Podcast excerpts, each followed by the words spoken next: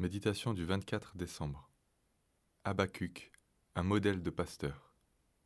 Habacuc chapitre 3 versets 1 et 2. Prière du prophète Habacuc sur le mode des complaintes. Éternel, j'ai entendu ce que tu as annoncé, j'ai de la crainte.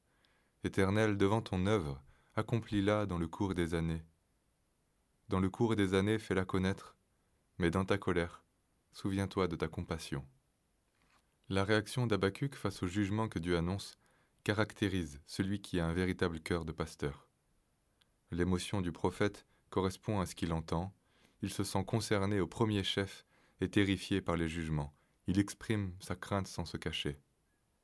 Mais cela ne l'empêche pas pour autant d'accepter ce que Dieu fait et surtout d'exprimer son espérance en Dieu, car il le connaît.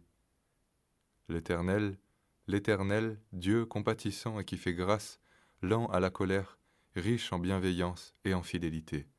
Exode chapitre 34 verset 6.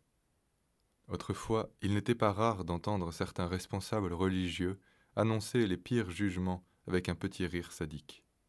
Ils ressentaient une sorte de jubilation dans le fait de savoir ce qui devait arriver, de faire peur. Et les plus jeunes s'y mettaient aussi. Ils jouaient aux apprentis prophètes et annonçaient les pires persécutions avec une joie et une fierté indécentes et inapproprié.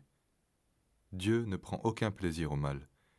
Il a horreur des légalistes qui, épargnés, assènent des vérités à ceux qui souffrent et trouvent dans leur douleur une forme de justification. Cela s'expose à de très graves jugements. De nos jours, il est sans doute plus à la mode de parler avec une bienveillance doucereuse, généreuse, mais ridicule au fond, car parfaitement décalée. Encore une pause pour ceux qui ne se laissent jamais ébranler qui trouve de bons mots pour éviter de se laisser véritablement toucher.